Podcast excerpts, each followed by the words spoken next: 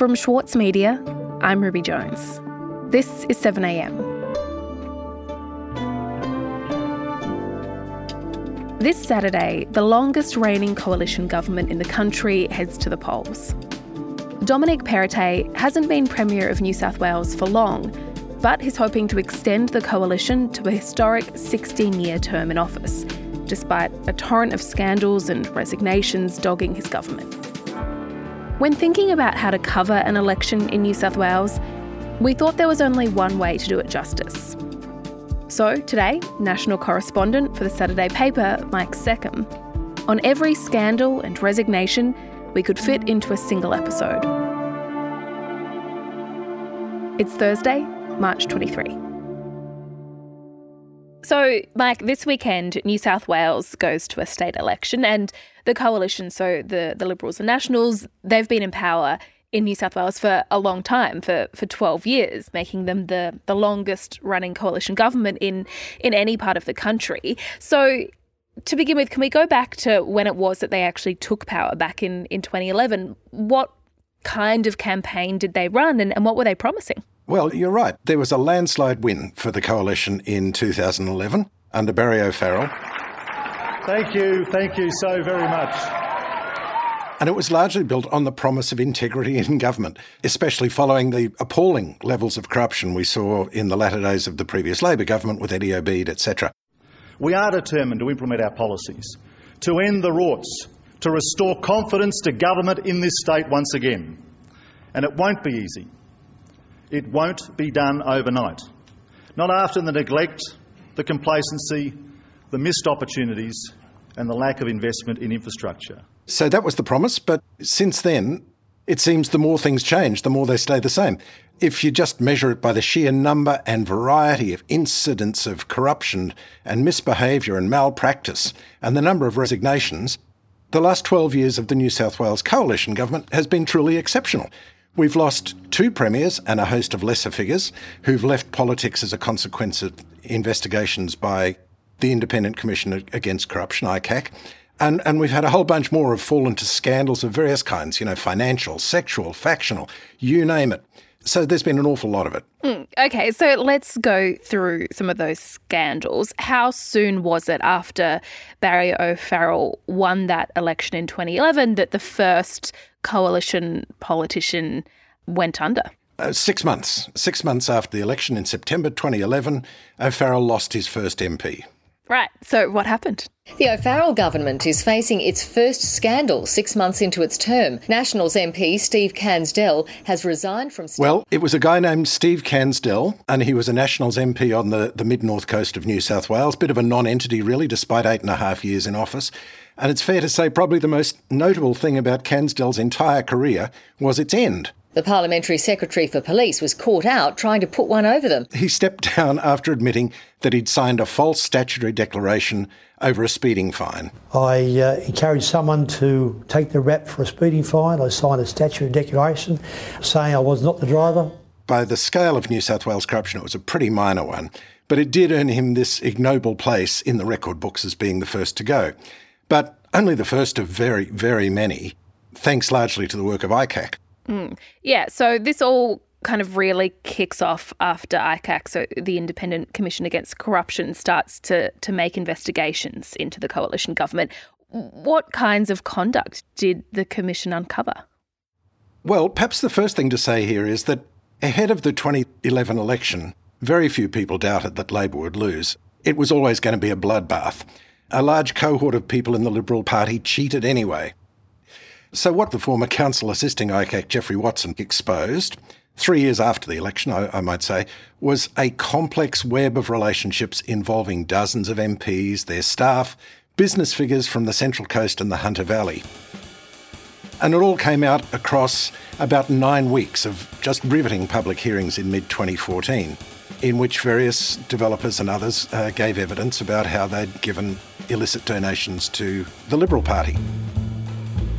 Investigators linked to the independent corruption watchdog have raided the offices of two Liberal MPs on the state's central coast. Two other MPs have already admitted taking money in envelopes from the mayor. I gave him 1500 bucks out of my wallet. I hoped it would help him in his campaign. In fact, one developer, Jeff McCloy, said in his evidence, and I'm quoting here, they all come to see me for money.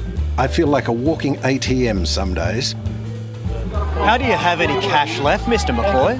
Come on, guys. And while Mr. McCloy says he feels like a walking ATM, he denies he's done anything wrong. Those hearings wound up spelling the end of the Resources Minister, Chris Hartcher, who was fairly central to the whole thing, and a bunch of other MPs. And these were Darren Webber and Chris Spence. The MPs solicited payments in return for favours. Marie Ficarra, solicited a donation from the property developer Tony Murphy. Mike Gallagher, Part of a plot to hide payments from a development company controlled by mining. Andrew Cornwell, Took everyone by surprise today announcing his resignation. Tim Owen, It is highly likely that prohibited donors did contribute. Gary Edwards, Was asked if there were any other political campaigns he'd supported. Bart Bassett, accused of taking an illegal $18,000 donation. and Craig Baumann. He vowed to stay on, but the Premier forced him to walk. So, um, yeah, quite a list. It is quite a list, but it's also not the end, is it, Mike? What about the Premier? Well, the big one, of course, was O'Farrell himself. And the trail that led to those illegal campaign donations began with another investigation that started with the involvement of the corrupt Labor power broker Eddie in an infrastructure company named Australian Water Holdings, which stood to make tens of millions of dollars if it could secure a government contract. Now, many people think of the Obeid scandal as a Labor scandal, but it actually claimed Liberals as well. The story is that the chief executive of Australian Water Holdings, Nick Di Girolamo, was a major donor to the Liberals. Arthur Sinodinos, the former chief of staff to Prime Minister John Howard, and at that time the treasurer of the New South Wales branch of the Liberal Party, was installed as chairman of the board of this company on $200,000 a year. Anyway, the investigation proceeded, and in the end, there was no corruption finding against either of those two men. But in giving evidence to ICAC, Barry O'Farrell, then Premier, was asked about a $3,000 bottle of wine that was sent to his home. He denied having received it. My evidence could not have been clearer. I did not receive a bottle of 1959 Grange. Where did that I did not? You receive a I bottle of Grange. Excuse me, excuse me. Can I can I actually finish the question? And then ICAC pulls out a handwritten note uh, saying thank you from Barry O'Farrell to Nick Di Girolamo. I still can't recall the receipt of a gift of a bottle of 1959 Grange. I can't explain what happened uh, to that bottle of wine, uh, but I do accept, I do accept Uh, that there is a thank you note signed by me. Now, there was no suggestion of any quid pro quo here for the Penfolds Grange, nor that O'Farrell's failure to recall was anything other than an oversight. But nonetheless, he'd given false evidence to ICAC, and having been shown the handwritten letter, Barry claimed that he'd had a quote massive memory fail, unquote, and the next day, April 16, 2014, he resigned as Premier, having served just over three years. I accept the consequences uh, in an orderly way. A new Liberal leader will be elected to take on the position of Premier of New South Wales. Thank you. We'll be back in a moment.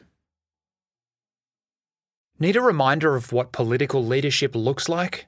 Australia's master of political satire, Jonathan Biggins, is back embodying the iconic Paul Keating, visionary, reformer, and rabble rouser.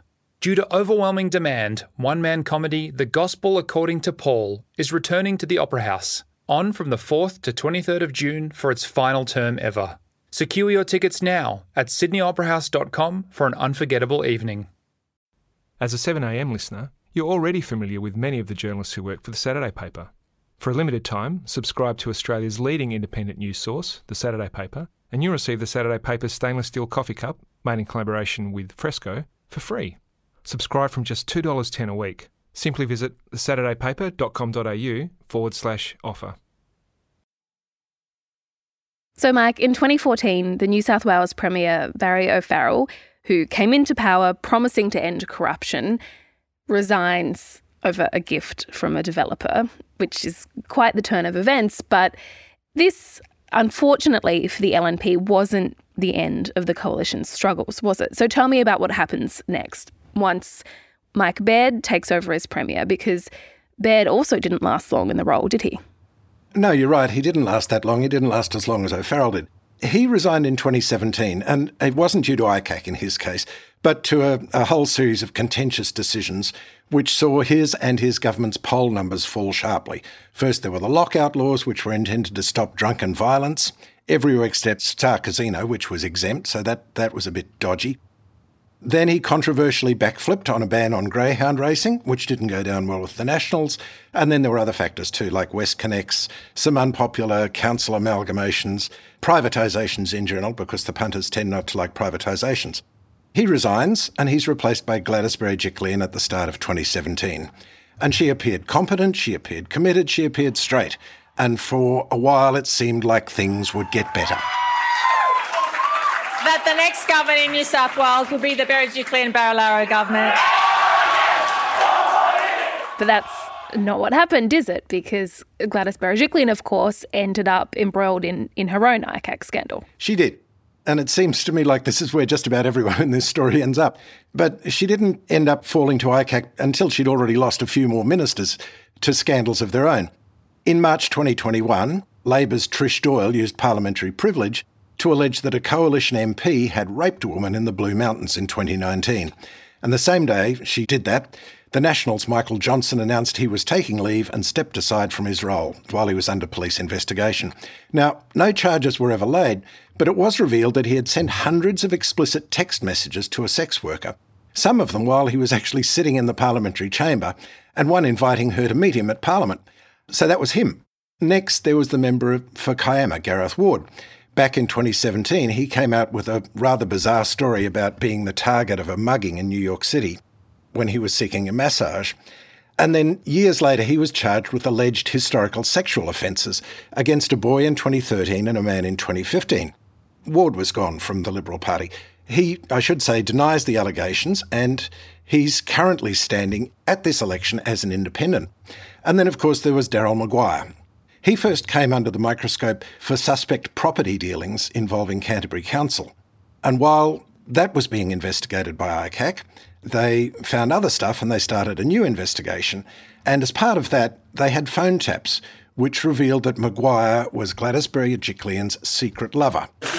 I was advised late yesterday afternoon the Independent uh, Commission Against Corruption will today uh, release a public statement in which it will state it is investigating allegations made about me concerning matters relating to the former member for Wagga Wagga.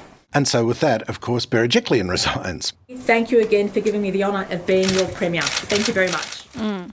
Okay, and I suppose that brings us to the current Premier, Mike. Dominic Perrottet, who is standing for re election this coming weekend. But over the past few years, Perrottet has faced his own scandals, hasn't he? There is um, his deputy, John Barilaro, and, and everything that happened around his appointment to a trade role. Then there was the, the Nazi birthday costume that Perrottet wore. And then more recently, there was these stories about Perrottet's own brother being investigated for branch stacking. So I mean, it seems like things have been coming pretty thick and fast uh, for his government in the last few weeks as we get closer and closer to polling day.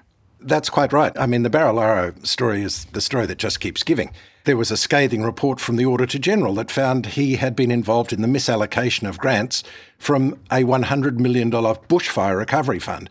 And that report, incidentally, has recently been sent, guess where, to ICAC. Then there was, as you mentioned, Barilaro's appointment to a $500,000 job as the New South Wales Trade Commissioner in New York, in highly questionable circumstances. In the end, Barilaro was forced to relinquish the job, and Stuart Ayres, Deputy Liberal leader and Minister for Trade, was forced from his job. So there's a couple more. The member for Drummoyne, John Sidoti, won't be standing again at this election, having moved to the crossbench after ICAC began investigating his property dealings. We've seen the suspension from the party of Upper House member Peter Poulos and his removal from the election ticket after he shared explicit photos of a fellow female Liberal MP. We've seen the disendorsement of Liberals' Wyong candidate Matthew Squires over his homophobic, Islamophobic, and anti vax posts on social medias. We've had a couple of other um, candidates called out for being climate change deniers.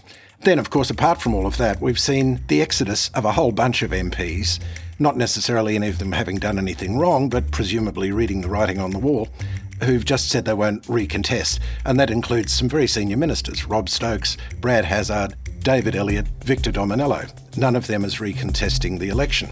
I think you've got to say, all things considered, it's a pretty shambolic state of affairs. Yeah, absolutely. And the result of it all, Mike, is that Labor in opposition have been able to run this election campaign saying that they are the party of integrity now and, and they want to clean up the state, which is interesting because there are echoes in that statement of what we heard from Barry O'Farrell back in 2011. And I just wonder does it seem to you like this isn't necessarily about whichever party is in power, it's about the politicians? And and is this kind of behaviour now endemic to the New South Wales political system? Well, famously, Geoffrey Watson, when he was um, involved in the ICAC uh, investigation of the Labor Party, said that, you know, it was corruption worthy of the Rum Corps way back in history. The other thing that, that Watson said to me was he was always astounded by just how quickly the forces of corruption seem to transfer from one party to the other when government changes. So people wanting to bring influence to bear on governments, they just walk both sides of the street. You know, when Labor's in power, they're closer to Labor. When the Liberals are in power, vice versa. So that's just the facts of life in New South Wales. It seems that both major parties, at least, continue to be tainted time after time after time. And so, given everything that we've been talking about, then, Mike, what do you think is actually going to happen on the weekend? Who's going to win the election? Look, you'd be a mug to give a prediction, wouldn't you? Especially after Scott Morrison's miracle quote unquote election. But I can tell you what the polls seem to be saying. A few months back, they were suggesting that Labor would romp it in. They seem to have tightened up. The suggestion now seems to be that it could be a Labor minority government with a whole bunch of minor party and independent people holding the balance of power. I'm not making a firm prediction, but, but I think that looks the most likely outcome. Well, we'll know soon. Mike, thank you so much for your time. Thank you.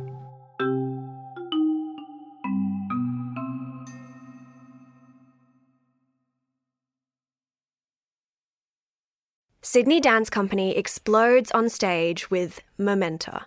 This world premiere by acclaimed choreographer Rafael Bonachela is unmissable contemporary dance. Strictly limited season from the 28th of May to the 8th of June. Book now at sydneydancecompany.com.